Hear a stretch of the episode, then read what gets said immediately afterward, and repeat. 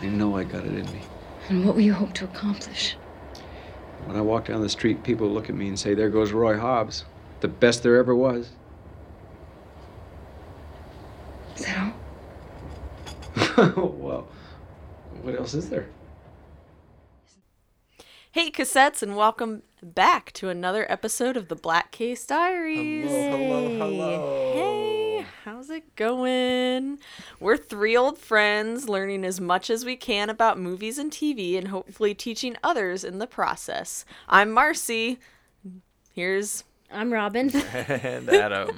Hey, that was weirdly awkward for me. I'm sorry, guys. anyway, happy July, guys. Yay. Robin actually likes to refer to this month as the Saturday of summer. It is the Saturday of summer. Yes. June being Friday. yeah. Okay. that August makes sense. being Sunday. Ugh, yeah. exactly. Yuck.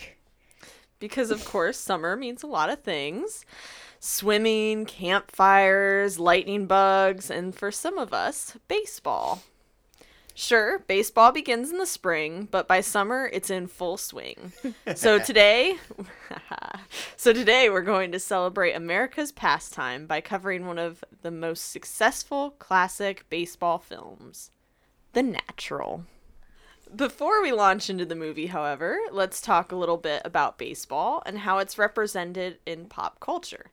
In recent years, it's safe to say that baseball is America's pastime in name alone, but not the financial ju- juggernaut it used to be.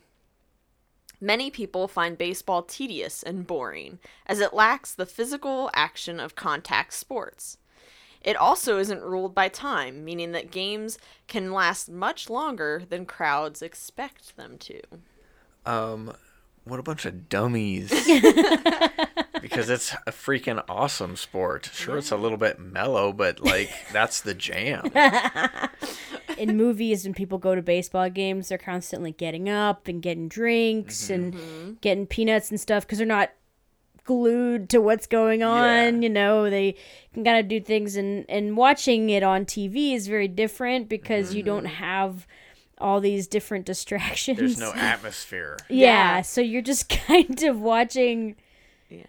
But the play and it it, it can Yeah. be pretty tedious especially on TV. honestly, me personally, I feel like it's that way for all sports. Oh, like watching it on TV is way different than seeing it in person. Well, yeah, they're all different. Yeah. I, I agree with you that it's completely different to see a sport live, Yeah. 100%. But I will, but I will absolutely watch sports on TV. yeah. I would say that baseball, I love baseball. Baseball is meant to be listened to. Mm-hmm. Oh, you should yeah. listen to it. You shouldn't watch it on TV or you should see it in person. Yeah. it's it's strange how much fun it is to listen to, because it's that's not usually the go-to mm-hmm. thing, Right. not just for sports, but in general.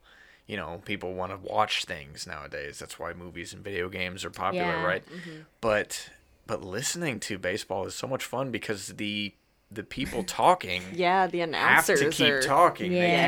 can't they can't just stop and let the dead space They have happen. to describe everything that's going on Uh-huh. and because of that it seems like the action never stops. Right. Yeah, just thinking about like try, somebody's trying to steal a base. We we can't see that, but it happens Mm-hmm. Right. out of nowhere, and Yeah. it's all of a sudden really exciting. And, Baseball, yeah, baseball is one of those sports where nothing seems to happen and then everything happens all at once. yeah. Because most of the things that are happening are pretty nuanced, you know? Yeah. It's pretty, and it does go long. But I will say this: if I were at a baseball game and I paid money for a ticket to see this baseball game, I'd be like, "Let's go." for ages because you get the best bang for the buck. Yeah. Like do I would I want each inning to be exciting? Absolutely. But I think it would still be fun Yeah. to to be at a late game, especially if you went with people. It you is fun. It's, I mean, I went to one with my dad years ago and it went to 12 innings. Oh man. And I actually had my high school orientation the next day. So. Oh, so we were out very late but it was really it, it was awesome it was cool Yeah. that it went long i was happy i hoped for a long game because i'd actually never had a chance to go to one mm-hmm. so I was really excited. Yeah. Despite all this, baseball seems to thrive in the American imagination. It's a game tied up in history, realism, romance, and myth. According to Ron Fimrite, in a 1984 Sports Illustrated article, there wasn't a baseball film yet to capture this strange combination. Since The Natural pulled from real life stories and mythology, many hoped that it would be the film to truly represent baseball in all its glory. Oh, Yeah. yeah. It's hard for us to imagine because if you think about it, every couple of years Disney p- pops out a new baseball movie. Yeah. Yeah. A movie, you know, like The Rookie or mm-hmm. something about. Air Bud. Yes. Is there an Air Bud about that? yeah, there is. probably. Ah. Air Bud in the outfield or something. Oh yeah, that's it. That's for sure. no, I don't know what it I is. don't know. I'm pretty sure there is an Air Bud. So the first ba- baseball movie was actually an 1898 Thomas Edison produced, Wow. and it was called The Game. It's a short silent film that lasts about 28 seconds and was filmed behind the home plate, showing an ongoing game between two teams from Newark, New York. In it, the pitcher had just let a player walk to first base. He gets ready to head to second as the next batter hits the first ball thrown to him for a double play. The first baseman just misses getting him out, and a man in the coaching area yells. The umpire runs to make a decision, and a young boy runs behind the catcher towards the stands where a commotion about the play has begun. It was a double. He hit a double. It was a double. Uh, a double play is when you get two people out at the same time. Ah. So it So was see, good I for the still got it wrong. I still got it wrong. For a You- double, not a double play, guys. You blew it. No. See, I mean, it see- really shows. But see, that's the thing. We talk. We were just talking about how a lot of the terminology and stuff in baseball is very nuanced, and if you don't really know what's going on, it's, you know, I mean, it's that goes for every sport. Every sport has its own rules and and Yeah. and terminology. So if you don't really get it, it's gonna be difficult to understand anything. But it's still fun to watch. Yes. Kind of like a fight in hockey. Yeah, yeah. Baseball, like, it's more of like an atmospheric thing. It is. It really is. and it, it is more like a feeling. It's more of a tradition. It's mm-hmm. just kind of like hanging out. really, that's what it is. It's it's like time stops when you go to a baseball game. You're just hanging out. No one's got to be anywhere mm-hmm. else. You have a deliciously okay hot dog. Oh, yes. And That if you're costs lucky, seven a- dollars. Here's the thing: those hot dogs, you know, objectively, if you had it against like a different hot dog from like a restaurant or something, mm-hmm. you'd be like, okay, this baseball stadium hot dog is like meh. Yeah, But in the moment, it's so good, man. You're like, I'll I'll take seven of these. so the natural is actually based off of a book. surprise. Yeah, like many like many successful films, it is not original. Yeah. Damn you, Hollywood. Yeah. The movie is based on the 1952 novel of the same name by Bernard Malamud. His daughter said that he felt like an outsider in America, and loving baseball was his way of loving the country. If you're not an American listener, baseball is a very American thing. yeah. Mm-hmm. Even though there's dispute about where it came from and that it might not have been invented in America, it is still something that it, it's like apple pie and Right, the classic American mm-hmm. thing. Yeah. Yeah. For years, Malamud had difficulty getting published and found his first success with The Natural. The story follows Roy Hobbs, a young man with an incredible natural talent for baseball, and it's a perfect marriage of myth and realism. It draws from real life stories and several legends to create a story that encapsulates American baseball, a sport of magic, wonder, tradition, and scandal. Ooh. Yes. Yeah, just to make it spicy, right? When Roy is recruited as a young man to play for the Cubs, he shows off his talent by striking out a Babe Ruth esque player known as the Whammer. So you guys, so in the movie, they have this exact scene in the movie. Yeah. Did you know that that was a Babe Ruth character that he? I I thought it was based on somebody because it felt like it would be just a real Yeah. baseball mm-hmm. player. You know, they they were implying that this guy ha- was already playing in the major leagues. Everybody kind of knew who he was, mm-hmm. right? So I, my mind didn't immediately go to Babe Ruth, but you saying that it makes total sense Right. looking back. Like, of course, because mm-hmm. he's like the heavy hitter. Yeah, they Right. got an actor that looks a lot like Babe Ruth. Actually, yeah, yeah, that that. I agree with. Roy is an anti-hero chosen by the gods. So in the movie, it doesn't seem it's not as mystical like that. You know, Yeah. you, you don't. There's no shot of Mount Olymp- Olympus, and they're not okay. No, this yeah. is hmm. We've chosen him. That I feel like the most magical god like is when the tree gets Yes. split in Oh yeah, the whole thing was lightning and Yes, exactly. Like a classic myth, he's been given a great gift: his ability and also his bat. Yeah, right. which he mm-hmm. which he creates when a tree gets struck by lightning, and lightning is a like you said, it's a theme mm-hmm. throughout the movie. He meets a mysterious woman on a train while he's on his way. He's been recruited by the Cubs, and he meets this woman, o- hmm. obviously a siren of sorts. She's leading him to danger. yeah, She tempts him to be unfaithful to his love, Iris, who's played by Glenn Close, and she's back back in his hometown somewhere. Mm-hmm. Later on, she lures him into a hotel room and shoots him. Were you surprised? I was very surprised. I had, I w- when she when he walked in and she was dressed in all black, I was like, that's odd. weird. And she shoots him, and I I was like, what the fuck is happening? I I couldn't believe. I was like, D- is like. He not the main character of this movie? Like, you were is like, this? is he gonna die? it's kind of like the beginning of Sixth Sense, right? Uh, yeah. oh yeah.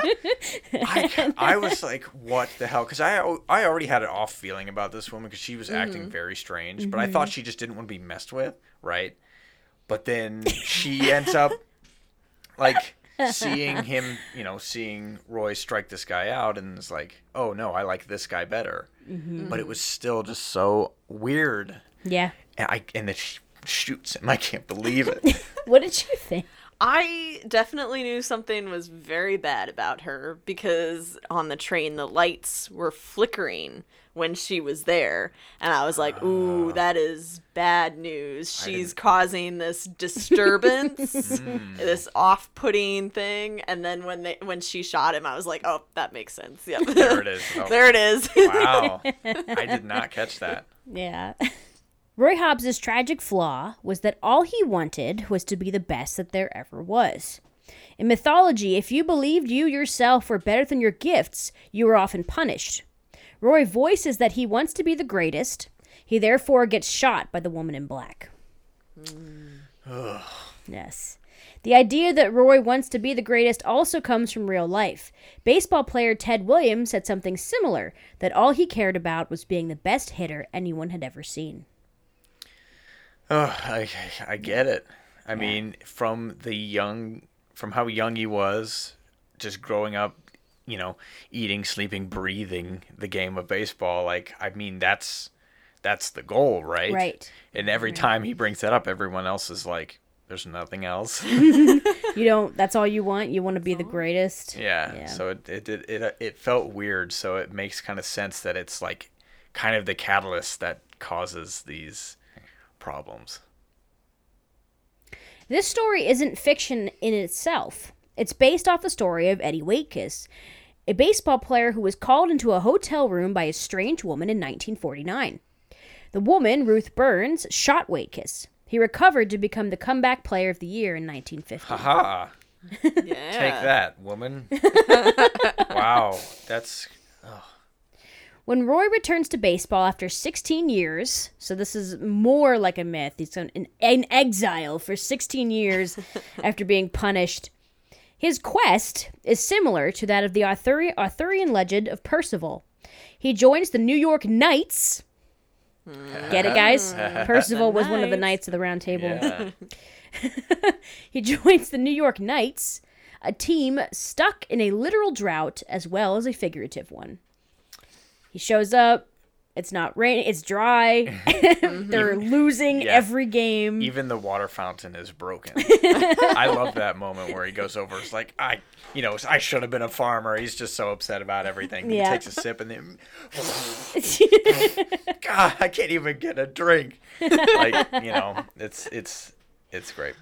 Percival was meant to heal the Fisher King with the Holy Grail. And the coach of the New York Knights is no other than Pop Fisher. Oh. Yes, we're starting to see the connections here, Yes, right? Yeah. connection. Roy's bat, the Wonder Boy, is meant to signify Excalibur. The term Wonder Boy has been used a lot in the past to describe someone with lots of unexplained talent.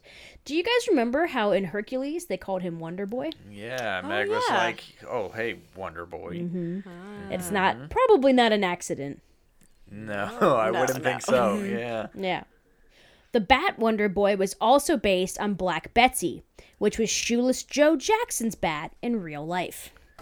So we've got all of these real life parallels and all of these mythical parallels at the exact same time for even for the same things. And uh, it is it this is one of the first times that in literature there has been so many parallels between baseball and mythology. Yeah. And so and it it really does speak to how baseball is kind of like a magical sport. Hobbs's ultimate flaw at the end of the story is that he doesn't learn from his mistakes and therefore has suffered in vain. The story ends with Hobbes agreeing to throw the game to get a payoff from the judge. What a punk. Yeah. Mm. He strikes out and is met by a young boy who calls out to him, begging Roy to tell him that it isn't true and that he didn't throw the game on purpose. Mm. So, this is what happens in the book, and this is how the book ends. Mm-hmm. Which, when we talk about the movie in a second, it'll be quite obvious that that is not how the movie ends. Right. Yes. Spoilers. Yeah. the ten thousand dollars in the story, the uh, the judge offers Roy ten thousand dollars initially to throw the game. I think he increases it over time, and this is actually a direct reference to how much money was offered to Shoeless Joe back in 1919 during the Black Sox scandal. And Shoeless Joe was a widely beloved baseball player, and it was hard for fans to come to terms with the fact that Shoeless Joe threw the game. And one young boy reportedly cried out, Say it ain't so, Joe. We talked about this a little bit last year in Field of Dreams. So, the 1919 Black Sox scandal, for anybody that is unfamiliar, that is when the Reds played the White Sox in the World Series, and eight of the nine starting players for the White Sox were accused of being paid off and throwing the game. Mm. There is some serious d- debate about whether or not Shoeless Joe actually did throw the game. Mm-hmm. And I want to say that because anybody who loves baseball will hear me say, like, well, he threw the game and nobody wanted to accept it. Well, okay. we don't actually know if he did or not. And mm-hmm. and that's also that's one of the huge plot points of Field of Dreams. Yeah. And so, but that ending of the book is so similar to real life. Yeah. You know, this kid crying out to him, "You're my hero. Mm-hmm. Please tell me this didn't. Please tell me this didn't happen." Mm-hmm. And you know, Roy in the book has to say, you know, yeah.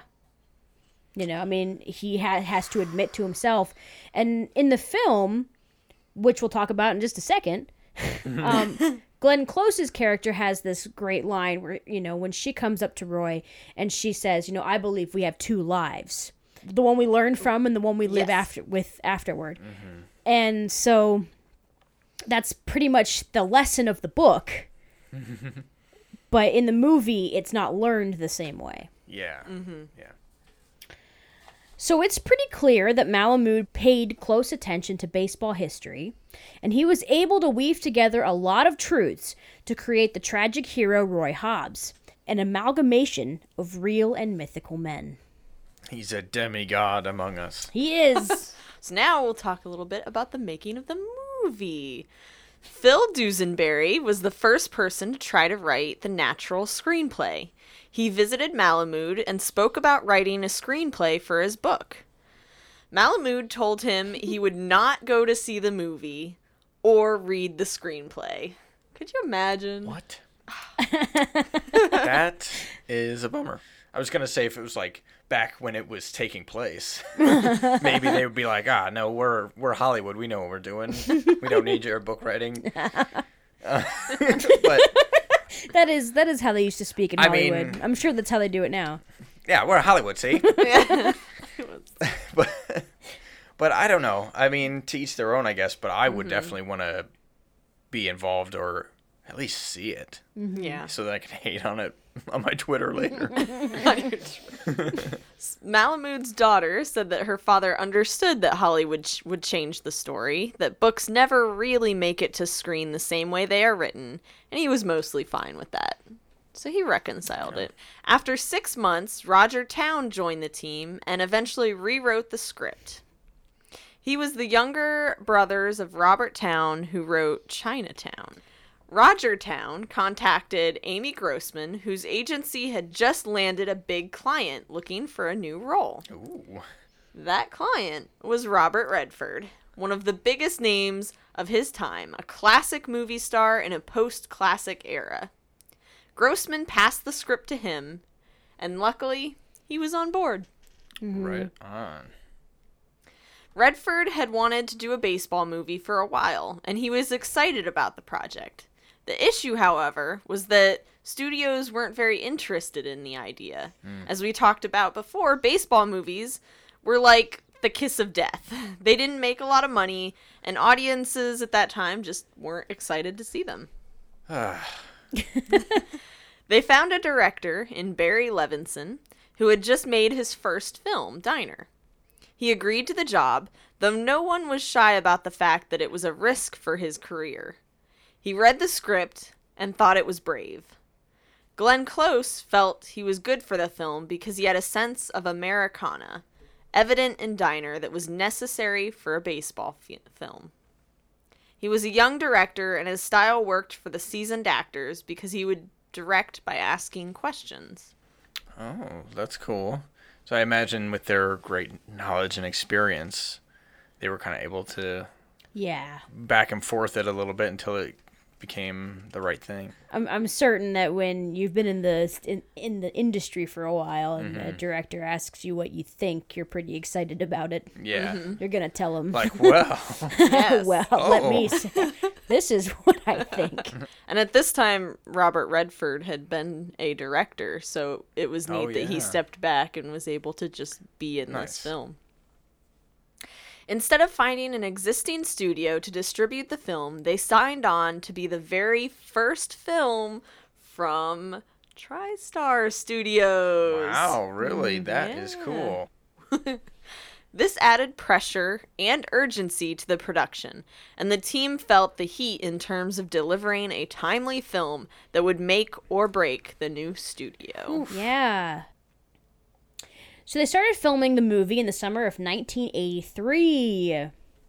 They looked, yeah, they looked all over the country for the perfect stadium to film in, and they settled in War Memorial Stadium in Buffalo, New York, because it was untouched from the time period the film takes place. Oh, perfect. Yeah. Yeah. They brought in billboards and ads from the time period. The cast and crew also felt like they were walking back in time when they stepped onto the field. That would be cool, so cool. A lot of research had to be done for the uniforms and the equipment, and the playing that we see in the film was actually happening. So it was somewhat dangerous without helmets and with old school gloves instead of the newer equipment from the 1980s that Redford and the cast was used to. Yeah, I thought that was strange. I, I guess I'd never really seen an old baseball glove like properly. Yeah. And it had all the fingers, and it's just like, that's so strange looking. That is weird. it, it, it just feels it's so it's like a legitimate glove. You could just Yeah. grab stuff yeah, with it. Yeah. I wonder how many fingers ever got broken in them. Oh, I feel man. like it would Oh, be my. a lot easier to break fingers. Oh yeah, probably. Sometimes things work in practice much better than in theory, and Redford and Levinson discovered this while filming one particular scene. They didn't like the dialogue. Uh oh. Yeah. So they asked Roger Towne to write up new lines on the spot. And, and you're on the set with Robert Redford and the director of the film, and they look at you and they say, You know, the dialogue in this scene isn't working out for us It's crap. and uh, we need you to rewrite them right now. This is sounds like the beginning of a nightmare. Yeah. It'd make a good movie I'd all be- on its own. I would be sweating. oh god. Towne did not have his notebook, so someone threw him a roll of toilet paper, and he quickly jotted down lines for the scene. The pen bled through, and it was hard to read, but it was all they had at the time. Towne said Redford gave him a funny look when he handed it over, but they did the scene, and it worked out well. Wow. Yeah, again, it, that's like not having your pants on test day. Oh, I didn't know. I didn't even know we had homework. Yeah, my face would probably catch on fire. It would burn so Oh much. God. I would be so so stressed out. Yeah.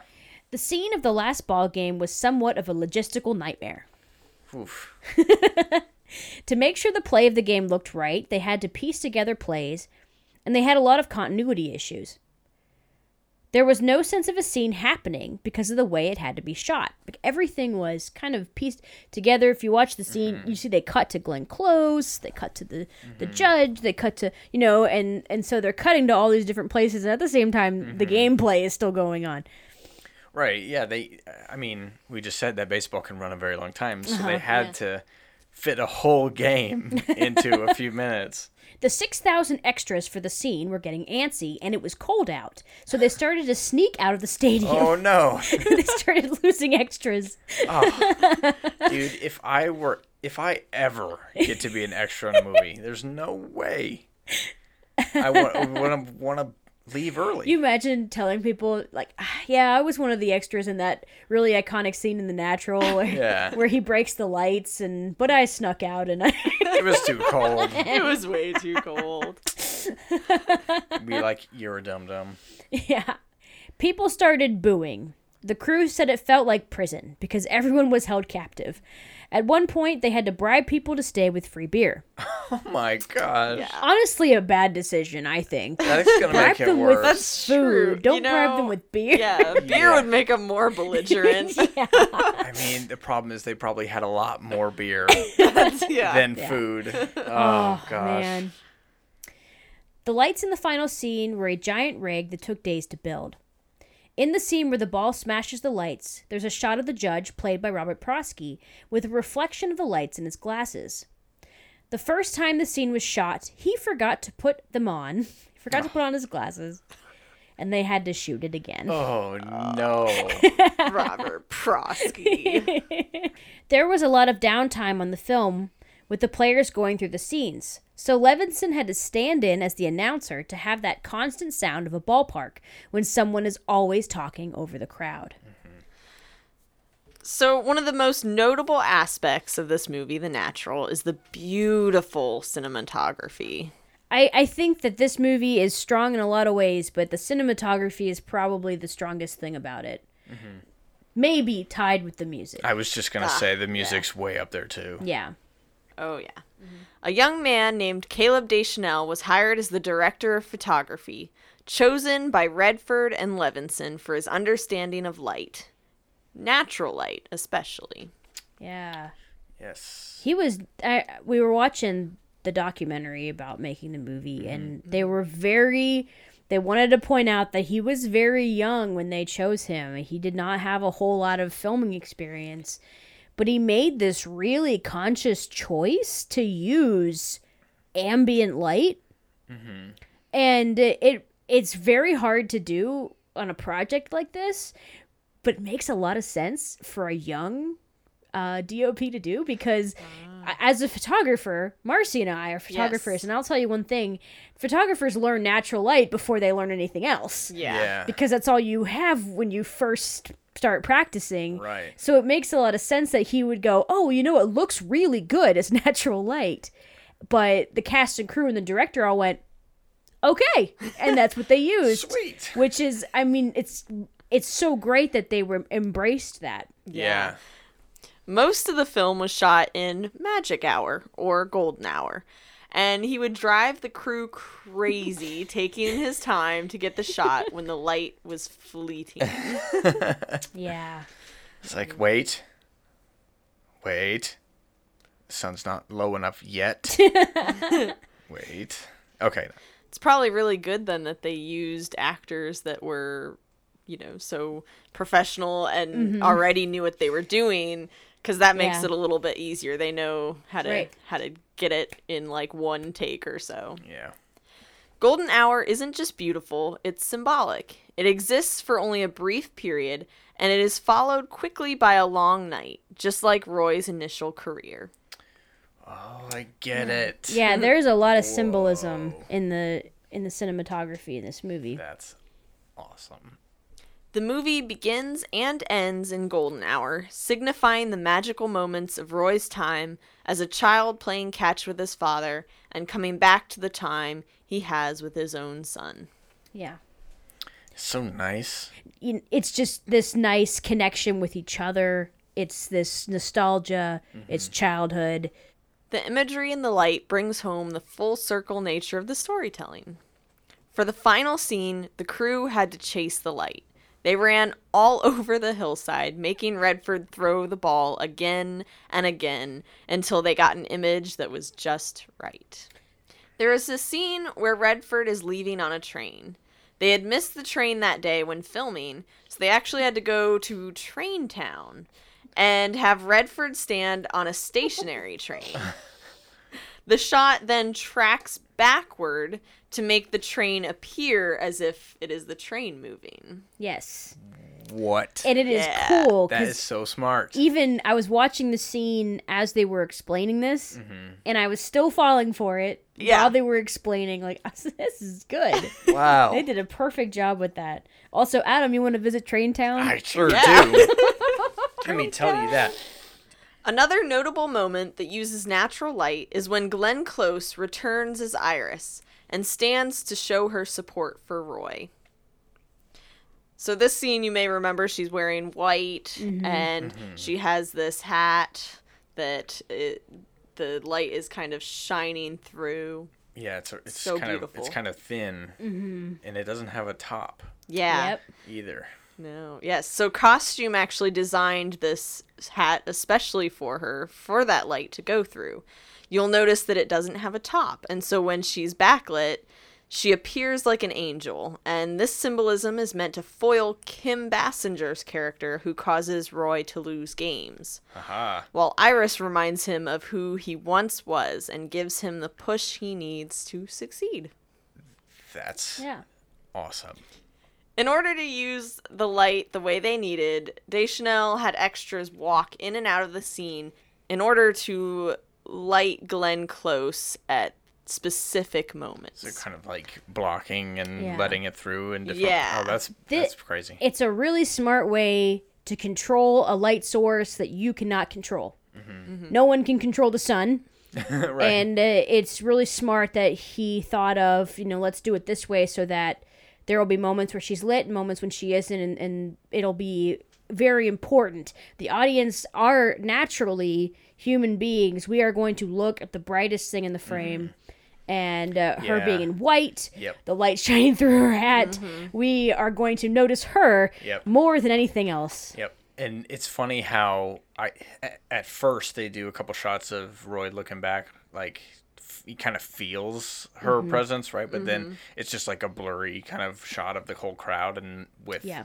and you know I'm like trying to quickly find her before it cuts away like oh where is she maybe he's you know but he's like looking in the complete Mm-hmm. Yeah. wrong place because then they cut back to her and she's the most obvious person that Yeah. there ever could be like there's no way he Yeah. wouldn't notice her if he was looking in the right place and she got a best actress or best supporting actress nomination oh, for nice. this movie and she thinks she still says that it was because of the cinematography she just she ah. said you know she just thinks that if without it she wouldn't have been wouldn't have felt the same Wow. Mm-hmm. Yeah. So casting. Ellen Chenoweth actually casted this film. it's Kristin Chenoweth's older sister Is it really? no Okay, I was about to say there's no way. Levinson wanted it to be like a classic film with a cast full of big names. So she found some pretty big names, I'll mm-hmm. say like Robert Redford, for example. right that was pretty easy i think that was that was the first name on the Who plays Roy Hobbs, of course. Then we have Kim Basinger as Memo Paris, oh, that's and right. She was a newcomer, but it she really suited her role. she she did a good job of like it. f- She felt at first kind of like I don't know how to describe it, like not interested or like kind Yeah. of like timid and uncomfortable. Mm-hmm. Yeah. But then I guess a s- switch by the end of it, I think she actually did like Roy like a mm-hmm, lot mm-hmm. because he she says like, "Oh, you're different from all the bunch of other guys I've been Yeah. with, right? Yeah. She's not waiting for true love." I think she says. yeah. So She's like, let's run away together. yeah, but I think yeah, by the end of it, she actually does want to do that, Mm-hmm. but also can't get away from the judge and Yeah. the gambler guy.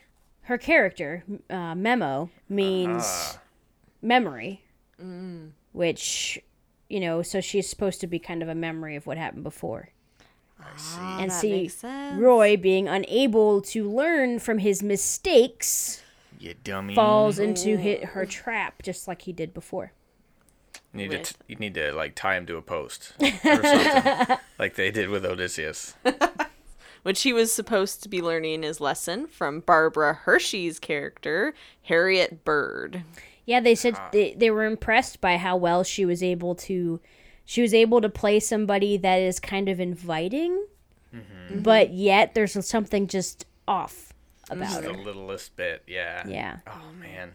See now, if I go back and watch this movie again, I'm gonna notice the flashing of the lights when she gets in, and I'm gonna be like, "Oh God, it was all it was all right there." Glenn Close played Iris Gaines.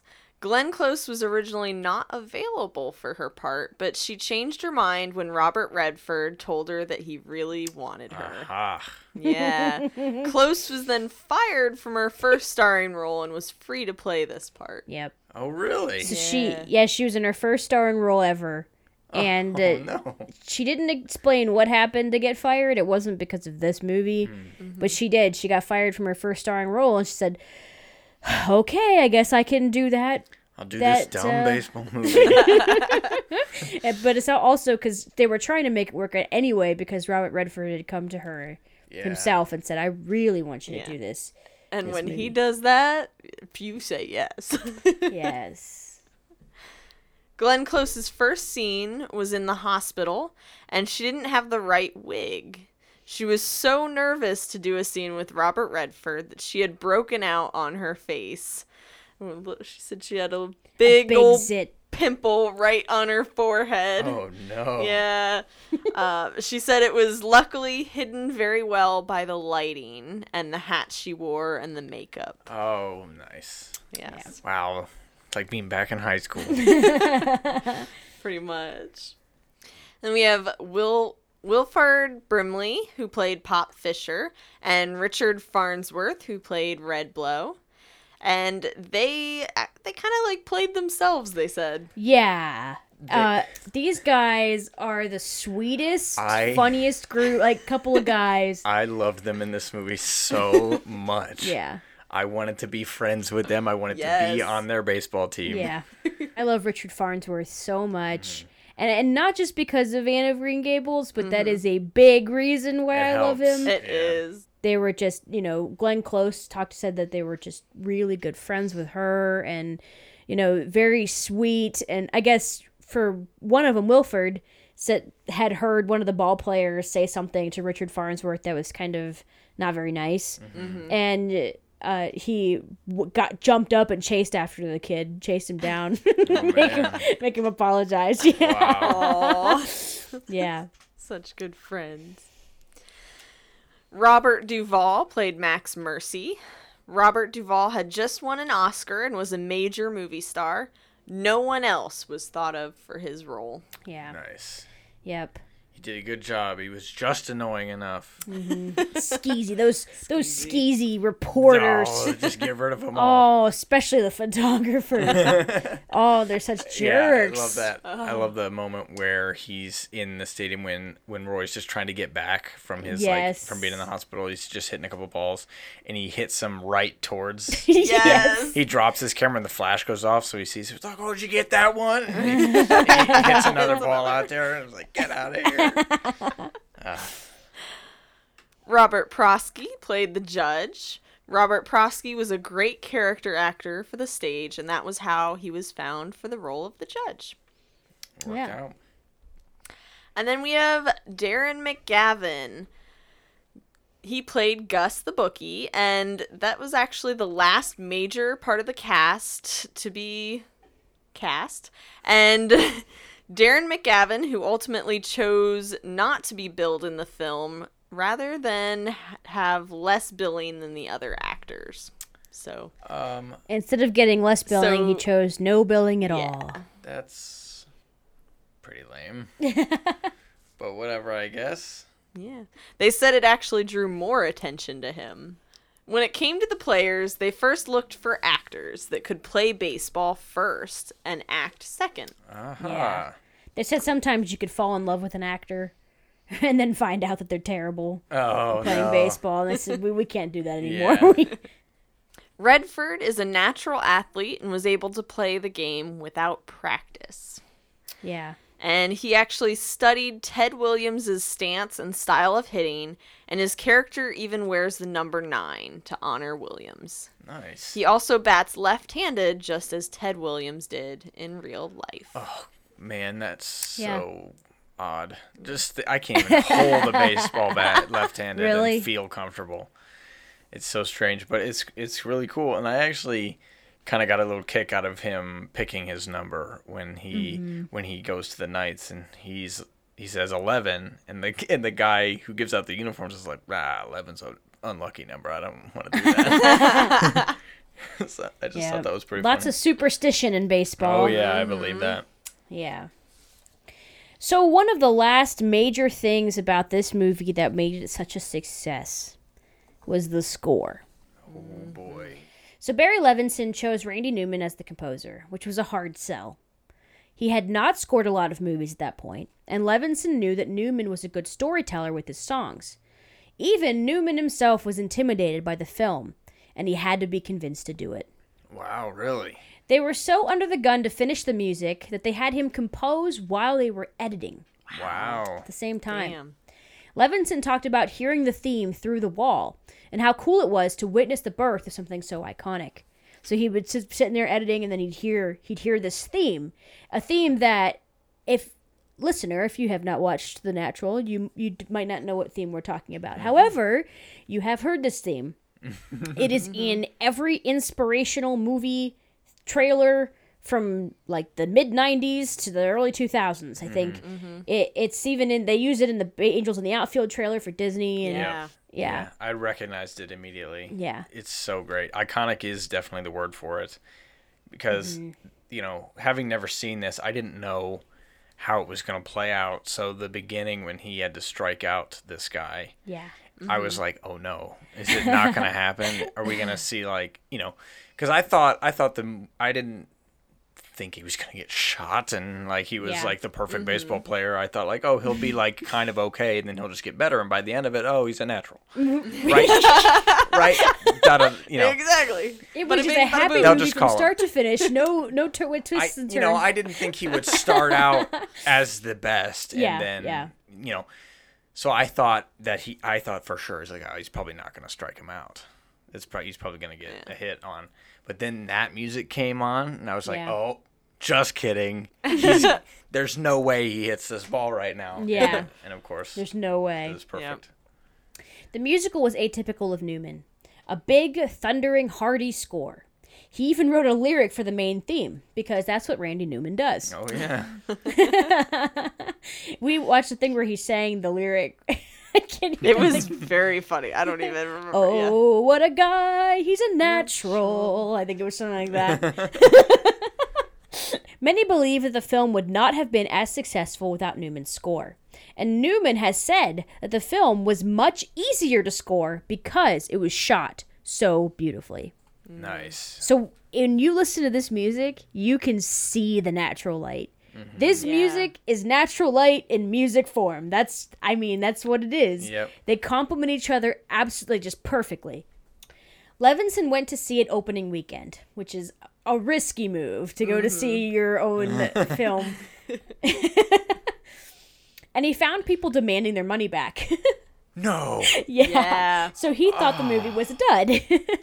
but it turned out that the reason that people were leaving that particular theater is that the, the film actually kept uh-huh. breaking and there were technical problems with the film Not that the film was so bad that they demanded their money back. Okay, Can you good. imagine how scared and, and like how much your heart would fall? Like, The movie did well, but critics did not like it. They attributed this to the fact that it was so different from the book.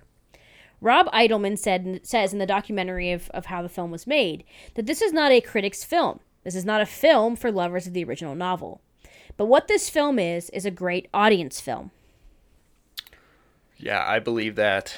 Yeah. It, it's such a feel good movie. Yes. Mm-hmm.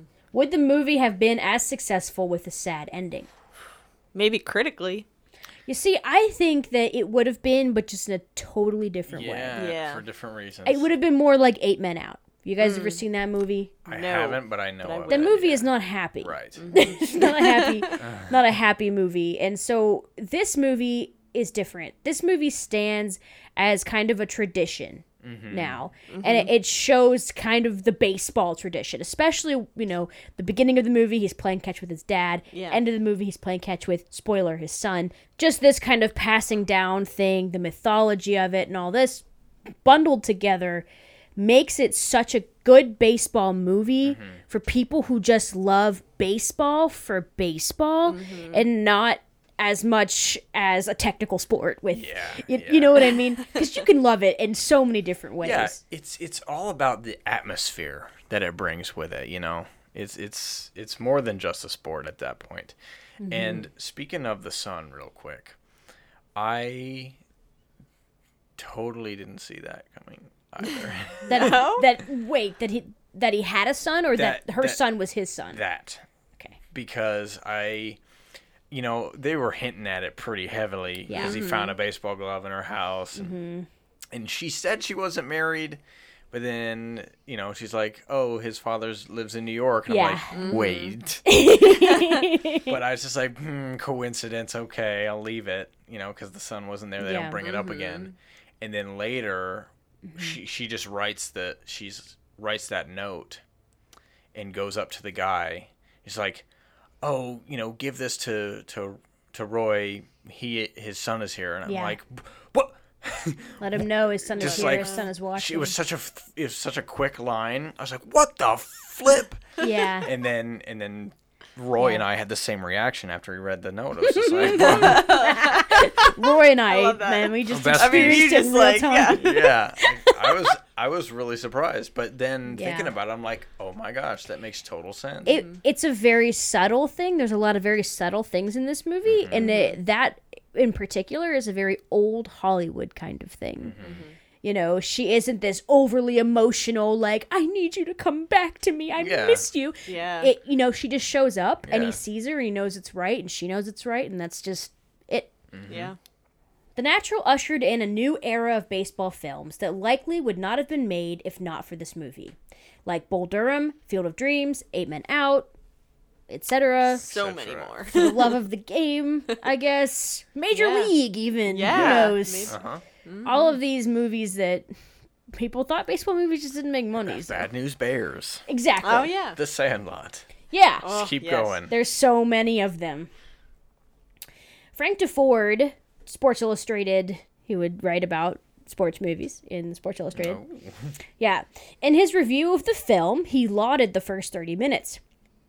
The first half hour of The Natural is simply beautiful, not only in the richness of the film and the texture of the story, but also in all that evokes of the pastoral Americana Diamond Diana of our fathers. He went on to say that he was disappointed in the film and considered that maybe non fans would enjoy the film. He thought, you know what, I just love baseball too much. Mm. And he mm-hmm. said it's just improbable that he would hit the ball this often. It, it does not make sense. You know, this the scene, and, and especially when it comes to the final scene, mm. when Roy. In the book, it's inc- it's incredibly pivotal because in the book this is where he strikes out, but in the movie this is where he hits he hits a home run. And in this scene where he hits the ball and it smashes into the light is one of the most iconic scenes in the movie, probably mm-hmm. Mm-hmm. probably the most iconic scene. Yeah. It's beautiful So pretty. and it's kind of complicated and you know it especially the score really helps because without the score it would just be a guy kind of just running around a field with like sparks. with sparks everywhere. yeah, there's something I I've seen pictures of that scene and I can hear it because it's so you know it, it is it's such a big deal and when i mm-hmm. you know my dad watched this movie with me for the first time it was it's such a great moment to share with people and that's a moment when you know the everything kind of falls into place and it's it's cool because it's the exact moment where the book and the movie just break apart Yeah, and become yeah. two totally different Yeah. things you know this is it's like we go from this realism mythology thing until suddenly it's boom it's a fairy tale. Yeah. and and no of course that didn't happen. And and no it probably never will. And you know he's running around and the crowd's going absolutely crazy. And most of it's because they're all drunk because they've been getting free beer all night because there's 6000 extras and it's really cold outside you know and all of this crazy stuff. But the scene it is not realistic mm-hmm. But it is so fun to watch yeah. and- Makes you feel so good. yeah, and I am a fan of baseball. And I but that is a scene that makes you fall in love with the idea of baseball, mm-hmm. with the idea of the sport and not so much just the sport itself. Mm-hmm.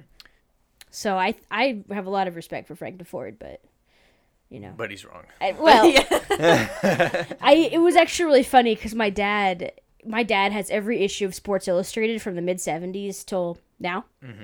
And uh, so, you know, he told me to read that review of the movie, and he hadn't read it in a long time. And I texted him and I said, Dad, Frank Deford didn't like the movie. And he said, okay, yada, yada, to each their own, you know, and, and ev- several other cliches. Yeah. You know, he mm-hmm. said, it doesn't really matter. Right. Right. and it, it'd be funny because if he did, he'd be like, "Oh yeah, Frank is always good. He's always got the best reviews. He's the greatest." like Right. I'll never watch it again now. I mean, he was Yeah. Frank, he did No. say, he did say though that the scene in the beginning where he he strikes out the whammer is Mm-hmm. probably the best spe- scene in a sports movie he'd ever seen. Oh, man. wow. So he did he did have a lot of things that he loved about the movie. Yeah. He just felt let down by it. It just got a little bit too out of control for yeah. him. You know, he didn't like that he hits the the skin off the ball, you oh know. yeah, and- It's the first time he ever bats. yeah, he hits the skin off the ball and and yeah, so it really it does make sense. And he said, you know, maybe I just love baseball too much and so I you Yeah. know, that's the thing is that, you know, sports that's always you love it, but it's an up and down, it's a mm-hmm. give and take. Your favorite player is not always going to hit home runs.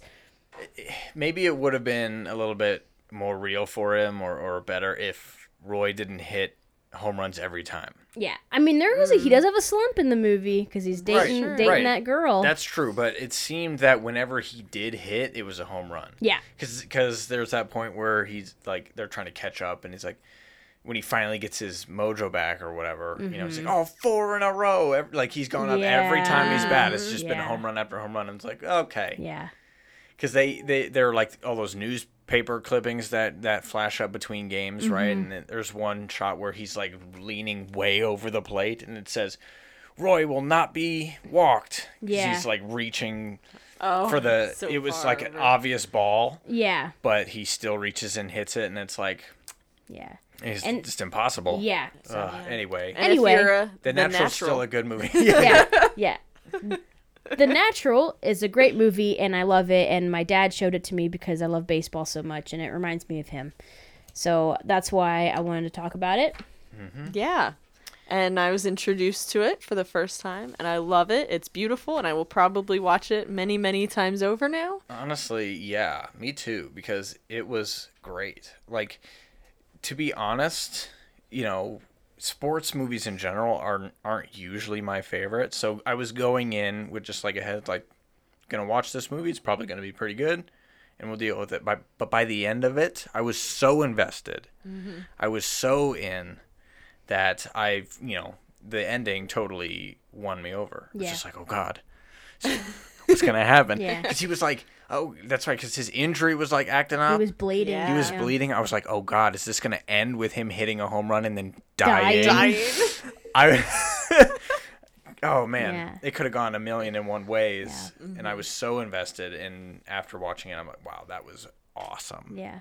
Yeah. And I just think about him running around with all the all the sparks everywhere. Yeah, and how and- beautiful it is. and they and, and he comes they do this in real life baseball where the winning run like the rest of the team will be waiting at Yep. home but at home mm-hmm. plate and they did that and he runs in and then the sparks were falling i thought like oh they're like either in the foreground or the background right but then if you look sparks are hitting those guys i'm like Yeah, they're, they're right like- under the broken light what yeah, are they doing they're like on their this is head. dangerous Yeah. And you see So the cool. reflection in the in, the in the glasses of the judge watching from the Yes, box. and so I'm- beautiful. and i'm glad that they didn't give them like any word like they didn't give them an epilogue like haha i mm-hmm. gotcha yeah. like the mm-hmm. team's mine now. Well, you know, that would have been very satisfying, but I think it was even more satisfying just seeing their jaws dropped through the mm-hmm. through the windows there and just knowing. Yeah, and he's giving these these guys Pop and and Red giving them this win, you know. Mm-hmm. Yeah. Yeah. And just making them so happy. Yeah, cuz he cuz he like there's that scene where he's shaving and he says, "I'll just, you know, all the years I've been in this sport, you'd think they'd give me one. They'd you think they'd give me a break one time." He's all he wants is to win the pennant. He's like, if we lose the World Series, I don't even care. Yeah. I'll still Yeah. be happy. One more thing that I wanted to point out that I really liked was way early in the movie where the Bat Boy kind of becomes friends with Roy. Oh yeah. You know, and he's just this kid. He likes baseball a lot, so he gets to be Yeah. the Bat Boy for this mm-hmm. major league team. It's probably really fun. That would be mm-hmm, great. Mm-hmm. But um, you know, he wants to make a bat like the Wonder Boy, and then he's like, "Go get a piece of good piece of wood, and we'll we'll make it together." And they and they never come. They never They bring never that show back. it. Yeah. They No. never bring it back until the end. It's like, Yeah. pick me a winner, and it's the bat they made. I saw that it was like the name of it was like scrawled in with the Yeah. like the burn metal, just like. Just like Wonder Boy, I was like, "Oh, that's the bat they made together. He's gonna hit it. It's gonna work." It was so great. It was so great. It was so wholesome. Yes. So check out The Natural, and I think that's another case closed. Woo! Oh my God! I did it! also, also the Natural is streaming on Amazon Prime. It is, Yes. absolutely. So if you got it, it. now's your time.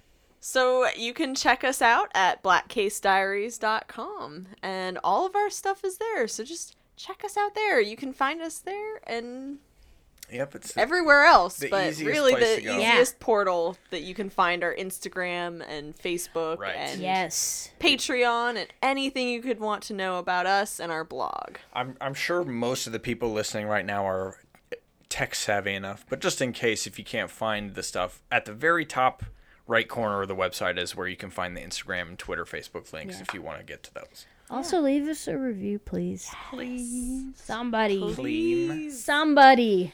Somebody. Somebody. Did anybody Tell find me? A five star review. All right. Yay. Bye. Thank you. Thank you. Bye-bye. Bye.